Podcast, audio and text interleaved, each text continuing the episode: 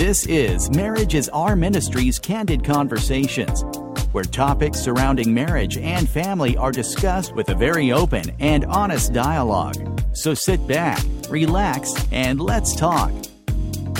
Here are your hosts, Oliver and Denise Marcel. Good. Yep. All right. Let's go.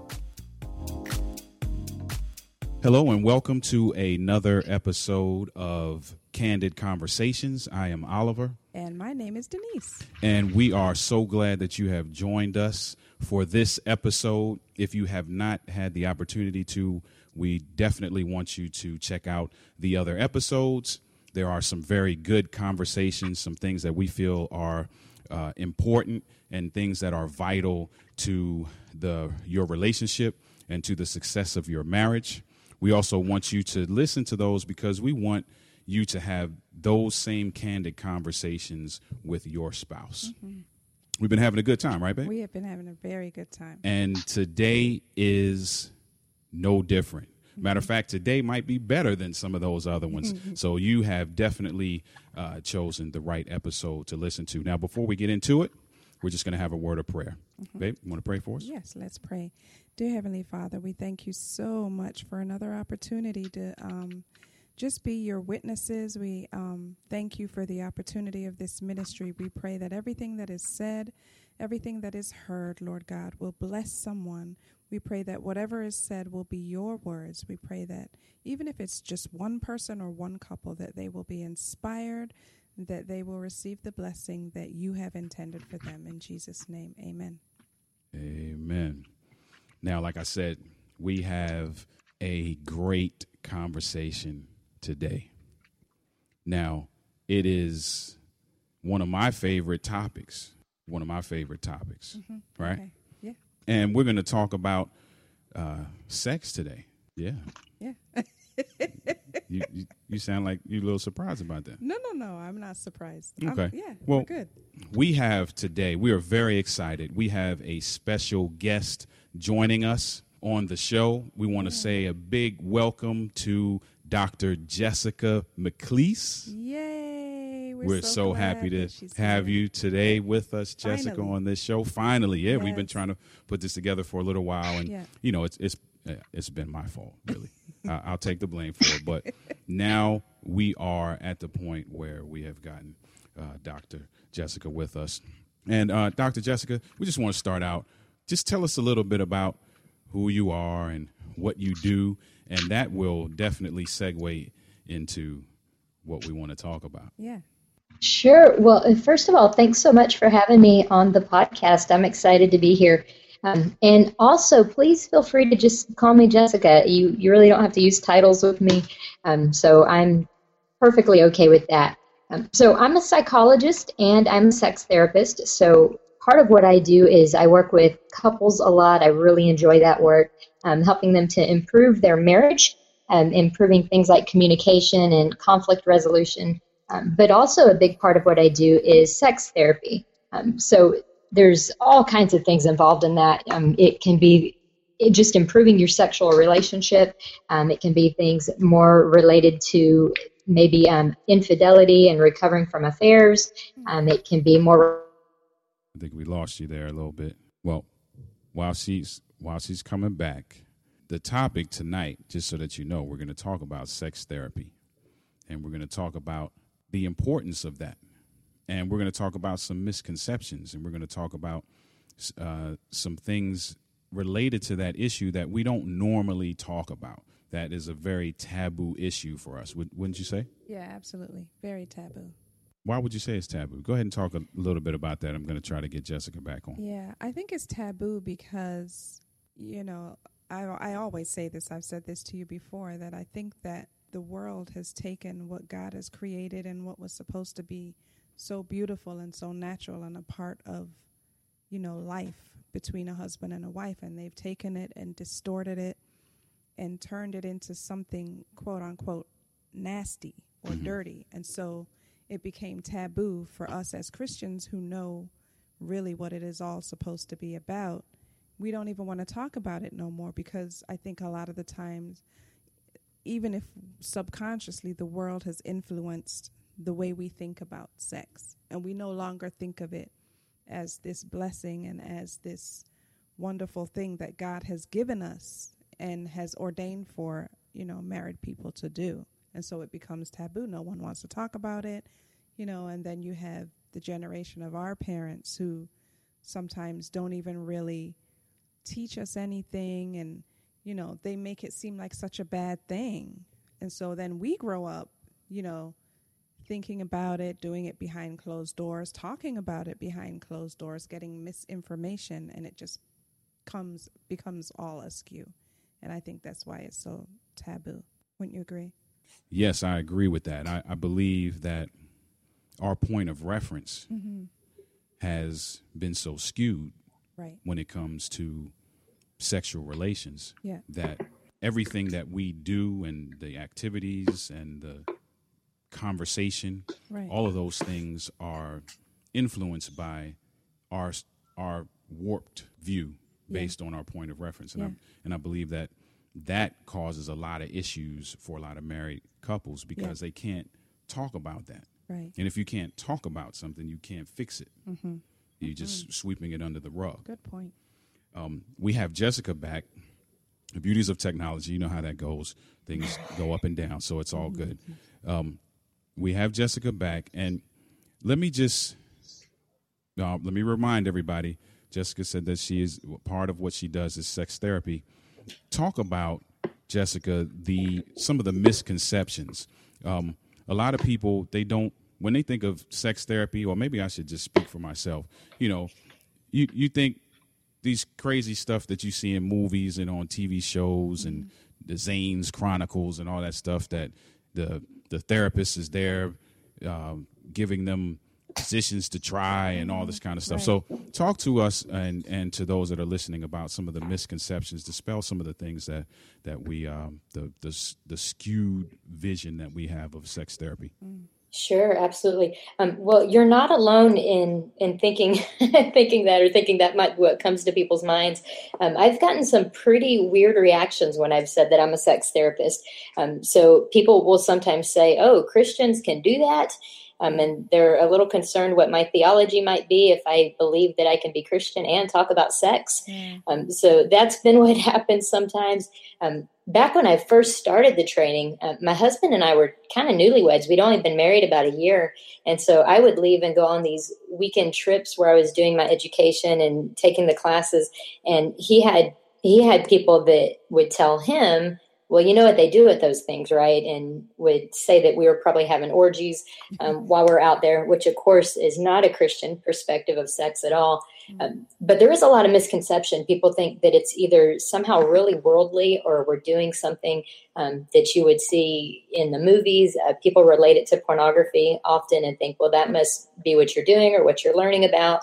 And it's definitely not that at all. And in fact, we hold sex in a very high regard. And you said something a minute ago, I heard as I was coming back on, about how important it is to talk about sex. And really, that's a big part of what we do in sex therapy is we train others. We train people how to speak about sex in a way that glorifies God and really elevates our talk and our chatter, because sometimes we have a tendency, or at least some people have a tendency, to speak about sex in kind of a demeaning way. And so the idea is to bring people to an understanding of sex is a beautiful gift from God. It is okay to talk about it, but when we do, we should be reverent in the way that we speak about sex, and we should honor sex, and we should speak about it from a holy standpoint, which is really how God created it. That's great. I love that. That is, right? I have to admit, I knew, Jessica, that, you know, I knew that you were a Christian. Honestly, I didn't expect you to say a lot of the stuff you said, like, you know, sex is a holy thing and you come from it from that standpoint. I love that. That's great. Yeah. Yeah, that's good stuff. And that's something that is needed.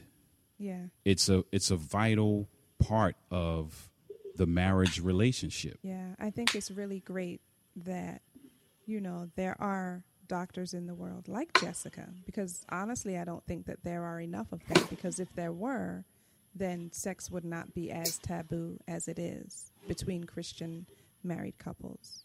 And I think that would decrease a lot of the issues that sometimes arise. So for those of you who are listening, if you are been searching for a field and you feel drawn to psychology and sex therapy, we need more of you. Oh, gosh. There's a plug for education right there.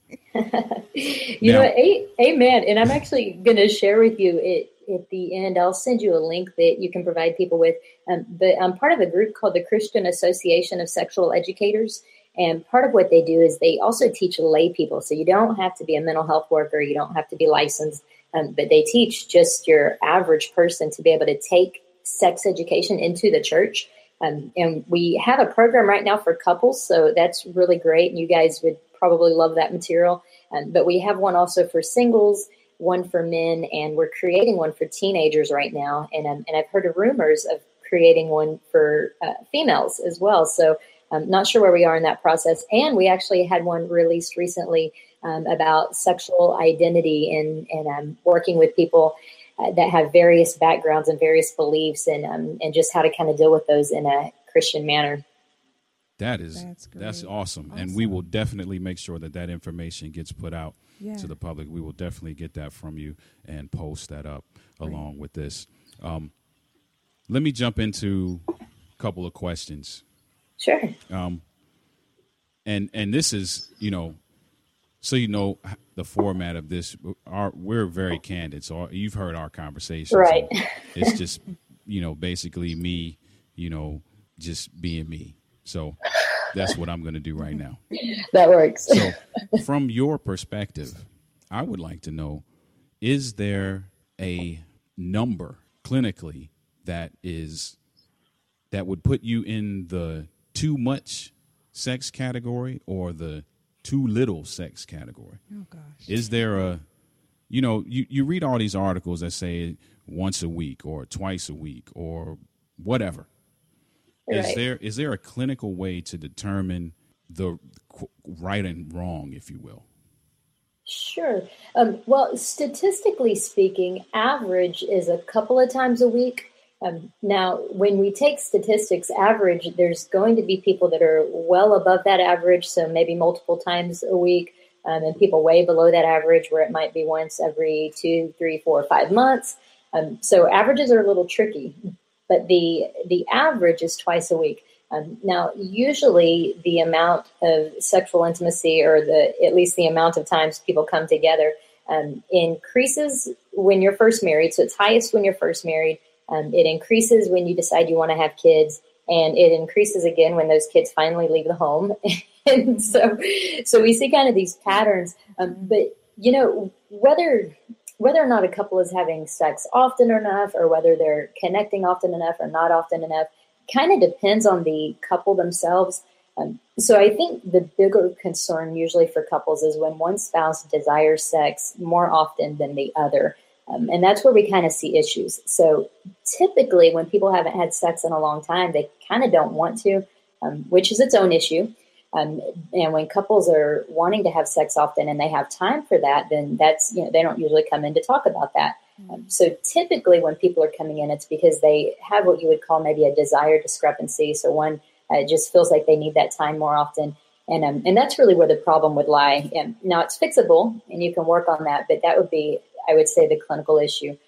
Now, what you're asking could have a little bit to do with more of the sexual addiction side too. And sometimes spouses have that concern, whereas my spouse actually addicted to sex and they want it, this many times a week. And, honestly, it's hard to give a full description of what that would look like because it really requires a pretty deep history of somebody to know if there might be an addiction present. But sexual addiction is much like addiction. Can you hear me? I can hear you. Sorry, that was my fault. That's okay. I think when we got cut off, you were talking about sexual addiction. So okay, you can just jump right back in. Okay. So sometimes people are a little bit concerned if there's sexual addiction going on, if their spouse desires sex more frequently than they do. But for one, that's a little bit rare. You probably aren't going to see it in your marriage. But keep in mind that addiction is hard to to really distinguish unless a therapist is doing kind of a full history to understand your background. And then also we expect, just like alcohol or drugs, with addiction, you're going to have that similar tolerance and dependence. So needing more, maybe needing more exploration, maybe getting asking for things that you find uncomfortable and doing more and more of that, and kind of this difficulty with ever being satisfied. So if those things are going on, yes, please absolutely seek help. But for most couples, what they have is what we would call a desire discrepancy, where one wants sex more often than the other does. And there are definitely tips that you can use to make that a little bit better. Now, that's a great segue, because when you were giving the times, in my mind, that was such a vast difference. I saw you. So, yeah, I even made a kind of face like, whoa. So, you know, a couple times a week on one side of the scale, and once or twice, a couple times every couple months.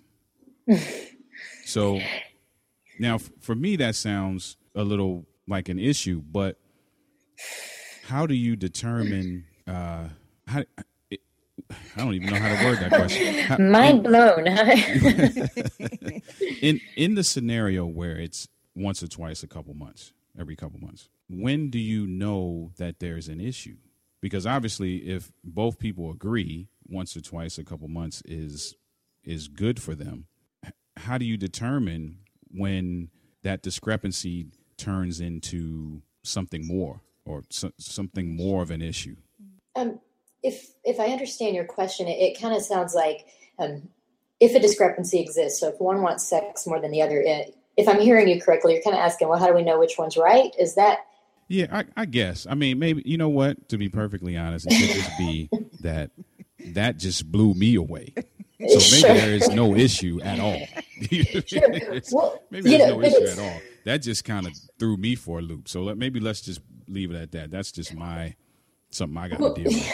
No, but it's good you ask that, because you have to keep in mind, if you're feeling this way, there are other people that are as well. So we have these societal standards sometimes that we think we need to match up to. Mm-hmm. And so it can create a lot of confusion. And really, there can be a lot of confusion, you know, for women sometimes whose husbands maybe don't want sex as often. And they hear all their girlfriends talking about, you know, my man won't leave me alone. And they think, my gosh, my man won't touch me. I beg and he says no. And so they then think, well, then I'm in the wrong for wanting sex as often as I do. So we have to keep in mind that desire is actually kind of different for each person. But there can be a lot of things that play into desire as well. So, I've known of couples who the husband never really wants sex with his wife, and everybody thinks, well, you know, what's going on with him? Is he having an affair? But then you dig a little deeper and you find out that the wife talks really badly about him when they do have sex, and she tells him all the mistakes he's making and what he could do better, but not in a loving way, in a way that's demanding. And so, of course, he doesn't want to continue to make love, because every time he does, he hears these ugly, negative things. For women, sometimes it's a body image thing. So they feel ugly and kind of gross with their bodies. So they have a hard time engaging in intimacy. So there can be a lot of things that impact someone's level of intimacy. Pornography use, that's, you know, for men or women, can certainly do the same thing, where they're not as interested in a relationship with a real person anymore, or they expect things that real people won't typically do. So there's just so many things that can play into that. Past history of trauma, illness, stress, just a ton of things that can play into it. So there's a lot of reason for it. And that's why there's not necessarily a right or a wrong, not a really clear one. Certainly if you're never connecting on an intimacy level or on an intimate level, and by never, I mean, you know, very rarely or infrequently, that does need to change, because it typically means that there's problems in other areas too. It's not usually just the sexual life. It's either really good or really bad. It all runs together. So it's your entire marriage. That's an excellent point. Everything kind of plays along with each other. So it's not, if you're having issues sexually, that those issues probably stem from maybe a larger scenario. Absolutely. Yeah, that is, because if you think about it, I know from a woman's standpoint, if you're stressed, if a woman is stressed and you know, has a lot going on, it's hard for a woman to connect mentally when it comes time for having sex. So it's not going to, she's really not going to really desire to have sex. Mm-hmm. So it kind of does, all play in, I would imagine. Wow. Yeah, absolutely. Well, I think. Go ahead. I was just going to say that's a really important part that you were just saying there, because, a lot of times people say and assume, well, men have a higher sex drive and women have a lower sex drive. But really what it seems to be the case is men have more of a desire to pursue and women have more of a desire to be pursued. So it can look differently in that way. And then certainly men typically, it's amazing the way God created us, but for men, their brains really can focus on one thing at a time. Right. So if it's time for sex, then that's what's on their brain. Right. But for women, my goodness, women just have a really hard time focusing on just one thing. Yeah. So even in the midst of intimacy, even if she's really having a great time, it would not be unusual for a woman to think about needing to cook dinner or what she's going to wear tomorrow to work or any number of things, not because she's not enjoying the experience at all, but just for some reason, when men relax, they really, truly relax and their brains kind of stay on one topic. Where for women, for some reason, there's more brain activity when they're relaxed than at any other time. So it's interesting the way God created us to have to really work with one another and delight in those differences and try to help one another out. Let me tell you something. When I get to heaven, that's a question I'm going to ask. Because at first I was going to ask you, how can we fix this? But you're a woman too, so. Well, but there are definitely things that can be done. Now, again, these are generalities. So generally the man can stay very focused on the activity at hand and the woman has a little bit more difficulty. It can be opposite sometimes for couples, but generally speaking, that's the way it is. So for women, one of the ways that can help is just to be a little more verbal, to talk to your husband, let him know what you like that you're looking at right then, let him know what feels good. And it helps you stay more focused on the present. So it's pretty hard to think about what you want for dinner if you're checking your spouse out and telling him how good he looks. So that's one way that really helps is just to allow yourself to be fully present by noticing how you feel and how your spouse feels. And kind of checking them out. So there's your tip, ladies, of how you can do that. And men, you can help your wife do that by just kind of bringing the focus back. If you feel like she's not fully present, you can start telling her how beautiful she is and how much you love being with her. And that can help a lot too.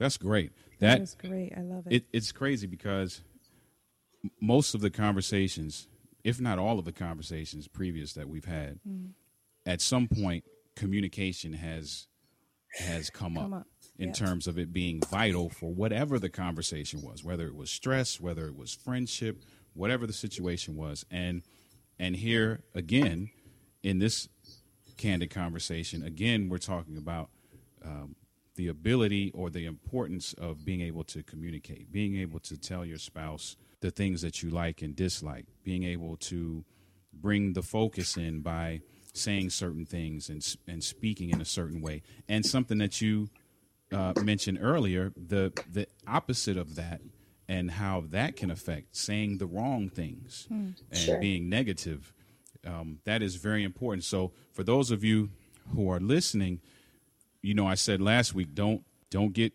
upset about hearing the word communication somewhere in every candid conversation, because it seems to come back to that. And here we are again, speaking about the importance of that, even when it comes to your sexual relationship. Yeah, this is good stuff, man. I'm enjoying this. I'm learning some things too, because I personally, I can admit this to everybody listening. I have some issues as it relates to this. I have some, I have some preconceived ideas. I have some misconceptions about what. Well, I think my point of reference was skewed. I think I'm getting better. What do you mean you have some issues, though? With what? Well, I won't say issues. Maybe that's a strong word. But I am... When there's a doctor on the line. Right. Yeah, yeah, we might. After this is over, we might set up an appointment. Right.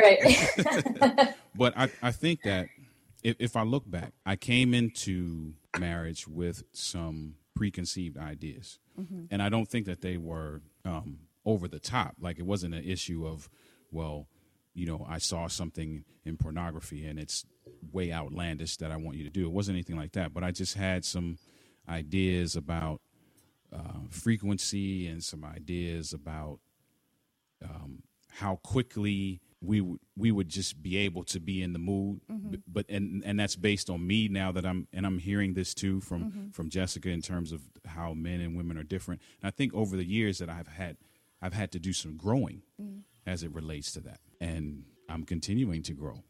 Mm-hmm. You know, so I just want to say, and I'm saying all that to say this, for those of you who are listening, there is room for improvement and there's room for growth. And just because there is room for growth doesn't mean that you just forget about it. Mm-hmm. Because I think what happens a lot of times is we run into issues, whether it be sexually or otherwise, we run into issues as a couple.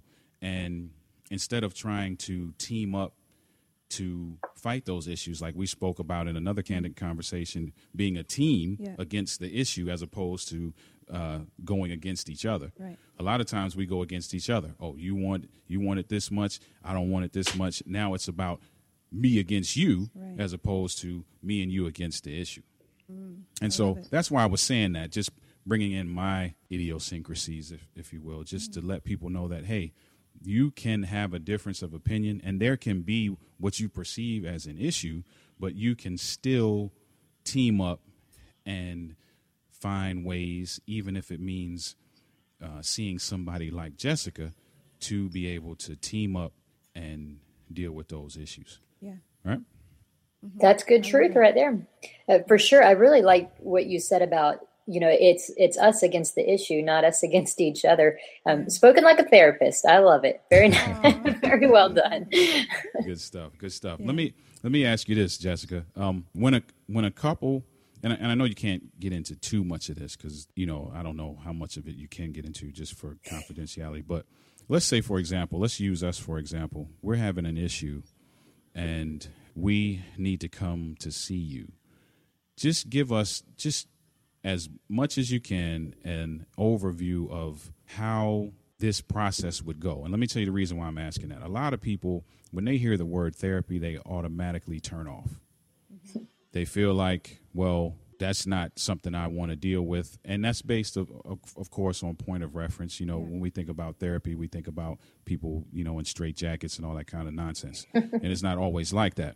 So just to help ease the minds of those individuals who may be thinking, okay, this sounds great, but I'm never going to sit on somebody's couch to talk about this. Mm-hmm. If Niecy and I were coming to you and we were having an issue, what's the scenario look like? Sure. Well, for one, you could sit on your own couch because I actually do online consulting now. So just kidding with that. It's true. But what you could expect, I always tell couples, you know, this is really more of a problem solving time. So what we're doing is we're trying to learn to communicate better for one. There's your word again. So learning to communicate better, but getting some information across to one another, maybe in a way that you haven't before. So it's really problem solving. Yes, there are people that come to therapy for mental health issues and maybe need, you know, more serious intervention. But typically when couples are coming to therapy, it's just because they need to problem solve and look at things in a way that they haven't before. So you guys and any couple will always be the expert on themselves and on your own life and what life is like for you. Where I come in is I'm the expert on the research and what works and what doesn't work and how to help you communicate. But also, we all know it's easier to see other people's problems than to see our own, because there's something about being on the outside of the situation where things are just a little bit more clear. So that's how a therapist can help. They're on the outside of the situation. They don't have a bias there, and they don't have any kind of buy-in for either one of you. So it becomes about the relationship. So a good marriage counselor is not there for either one of you, husband or wife. They're there for the relationship. What helps the relationship? What builds that up? Let's work on doing that. As far as if someone is interested in maybe seeing a counselor, I always recommend that you go ahead and call that counselor. If it's on your insurance panel and that's what you're looking for, or if it's someone that's been referred, or recommended to you rather, do that. Spend a few moments on the phone and kind of get some of their theory on what they believe about marriage, just to get a good idea of what's going to happen. But know that when you go to marriage counseling, it does uncover some things, and it can be a painful process. So if you go in a few times and you feel like, well, goodness, we're worse off now than we were when we started, it does feel that way sometimes, but give it a little bit of time and it'll get better. That's a very good point, because sometimes you will have to go through some downtime before things get better. Yeah. And a lot of times, as couples, even outside of marriage, just as individuals, a lot of times we don't want to go through that process. Mm-hmm. I think about just with me and you, Niecy, some of the things that's going on in our life, right? In our lives right now, and just not wanting to go through that pruning process and not wanting to go through those issues. We just want to jump straight to the end result. Mm-hmm. And for those of you that are listening, I just want to encourage you. Even if it looks bad at this point, think of it like nighttime and daytime. Mm-hmm. If it's nighttime in your life right now, it's only nighttime for a certain amount of time. Yeah. And then it's going to be morning. Right. Right. Same thing. If it's stormy outside, it does not thunderstorm 365 days a year. Mm-hmm. It does not. There are some of those days that are going to be sunshine. And so I want you to just keep holding on, keep pressing on. Put in the work that needs to be done.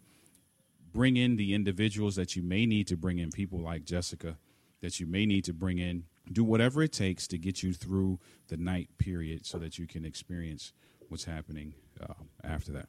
I love it. That's good, babe. Yeah, it's important. We want you to live out the marriage that God has intended for you. And, you know, we talked about this before. I believe that it is part of the enemy's assignment to make this not work. Yeah. And so whatever that is that he can put in to place to make that happen, he's going to do that. And for a lot of people, it is sexual issues. We're going to talk about finances in another one. That's another one for a lot of people. Yeah. You know, there's so many different things that come into play that make this thing go south. And so we want to try to help you to keep that from happening. Mm. Right? That's good.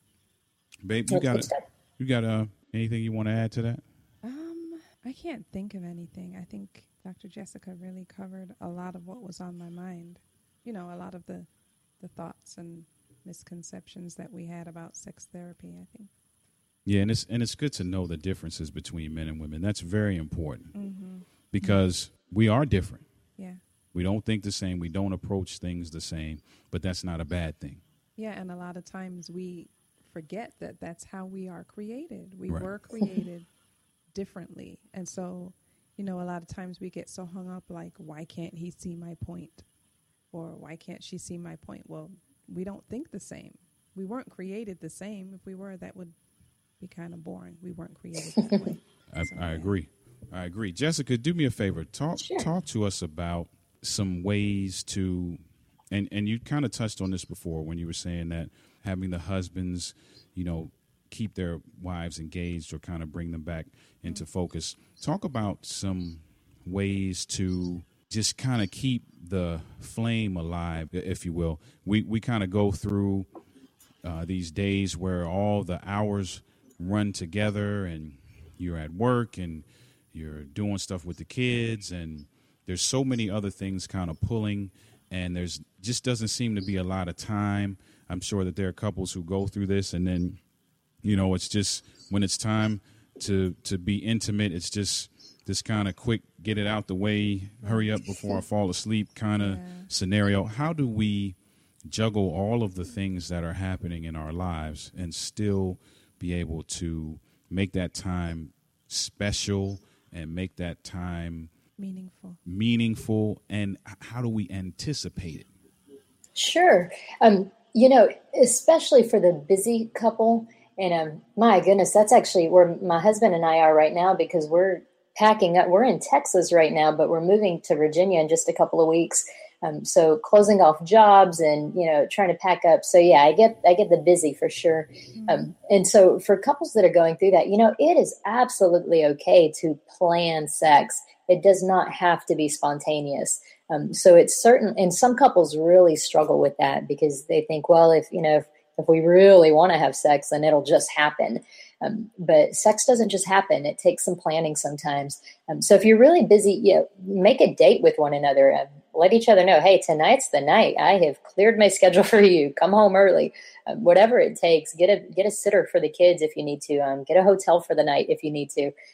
But you can definitely plan time and put it as a priority, because really whatever is important to you, you make time for. You make sure it happens.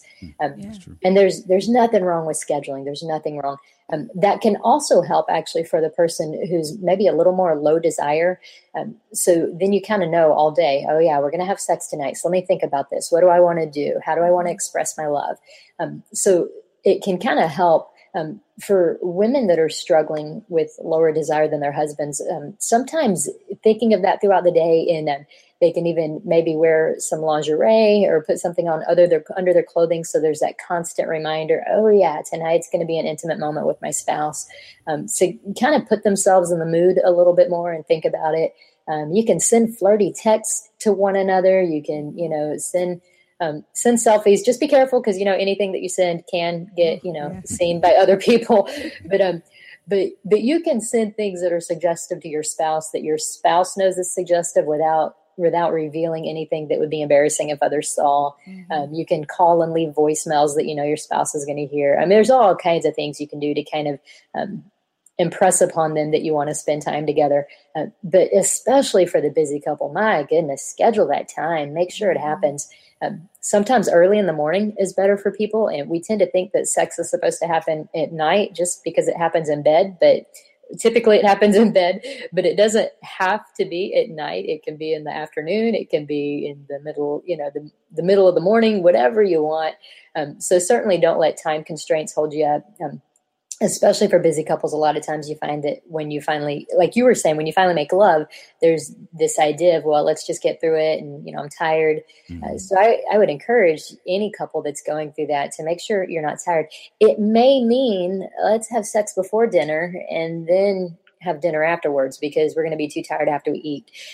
So, whatever it takes to make time for one another, I'd say just prioritize and make sure that you've spent that time together, and don't let something get in your head that it doesn't mean as much if it's scheduled, because that's definitely not true.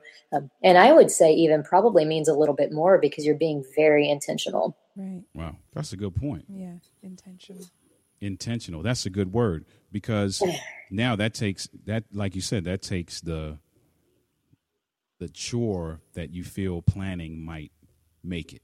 Because if you're not intentional, then the busyness of your life tends to take over, and before you know it, it's midnight, and then there's that excuse that, oh, I'm just so tired. Right. Let's try again tomorrow.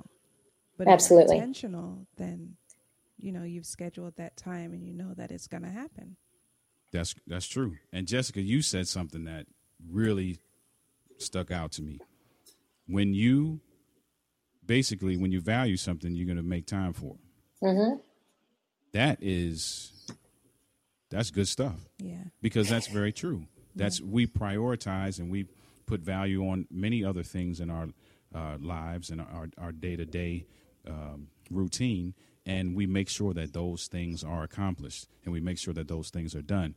And what you're saying is, when it comes to intimacy with our spouses, that we should have that same, I don't know what the right word is, but we should be making sure that we're making that a priority. Mm-hmm. I'm tweeting. Yeah, it right now. Absolutely. Yeah, that's good stuff. Those of you who are listening, make sure that you are making your spouse and intimacy with your spouse a priority, the same way that you are prioritizing all of the other things that happen in your day. That's good stuff. That is good stuff. Man, Jessica, we could talk about this for ever. We know that your time is valuable, so we definitely don't want to keep you, but I do want to ask you, would you be willing to come back again, that we can talk about some other things as well? Yeah, sure. And in fact, if any listeners out there have kind of direct questions maybe that they'd want to do, that could maybe give us some idea of what would be most helpful for your audience. That's a good idea. That's a great idea. And we'll definitely put that out. Let me give you some time to do this before the show ends. Definitely talk to us about how we can get in touch with you, any blogs, any websites, projects that you have going on. Definitely let us know what's happening with you right now. Sure. Well, I have a brand new website coming out. I actually used to blog, written. I did writing, and I didn't love it. It didn't fit me well. So I've decided to switch to the webinar format instead. So those are going to be released actually starting in just a few days here. I'm going to have those out. So you can find me on enhancingthedance.com. And you can actually connect with me on social media that way, but I'm on Twitter at Dr. McLeese, and I'm also on Facebook, and that name actually just changed to Enhancing the Dance. But you can get to that link by going to my actual website, enhancingthedance.com. And as far as what I'm working on, like I said, I've got the interest in the webinars, so I'm doing that. I'm also doing some online consulting now, and that's kind of fun. And then finally what I'm doing, I'm working on a project that's pretty cool right now. And it's, I told you earlier, we're working on all these different projects for sexuality and teaching people how to take that information back into their church. And the program that we're working on right now that I'm actively involved in is actually for youth. And so I'm anywhere from junior high to high school. And we're talking to kids, and we're actually going to be showing them video. So it's going to be very state of the art. We're just excited about it. So kind of actual films, and so not just commercials or talking heads, but really having actors and actresses talking about how do we handle these things, how do teenagers learn how to live a life that God has called them to in their sexuality, and how to really honor their sexuality. So it's going to be a lot of fun. We're actually going to have a video, a Kickstarter video for it soon. So I'll make sure you get the link for that. But we're going to be talking to teens about living bold, courageous, and sexy. And with that sexy piece, realizing that it's not your physical appearance, but it's the wholeness of who God made you. So it's exciting. I think y'all are going to like that. That is awesome. We will definitely make sure that all of the links show up in the description. Yes. We will make sure that all of that information is out there so that our listeners can get in touch with you and can connect with you in social media. It's awesome, the stuff that you're talking about there. And we definitely want to say thank you for taking out the time. We know that you yourself are married, so we want to thank your spouse as well for lending you to us for this amount of time. We have learned, and we have been exposed to some things that normally we do not talk about. And I'm very grateful to you for taking out the time to do that. Yeah, thank you very much. We can't wait to have you back. Oh, thanks so much. I look forward to that. Excellent, excellent. So as always, we want you to subscribe. We want you to listen to the other episodes. Check us out at marriagesourministry.com. You can connect with us on YouTube with the same name. You can connect to us on Facebook as well with the same name. We are so glad that you have taken the time out to listen, and we want you to continue to do so. Until next time, I'm Oliver. And I'm Denise. And this is Candid Conversations. God bless. God bless. This has been another episode of Candid Conversations. Make sure you visit www.marriagesourministry.com for more engaging content, as well as other ways to connect with Oliver and Denise. Until next time, God bless.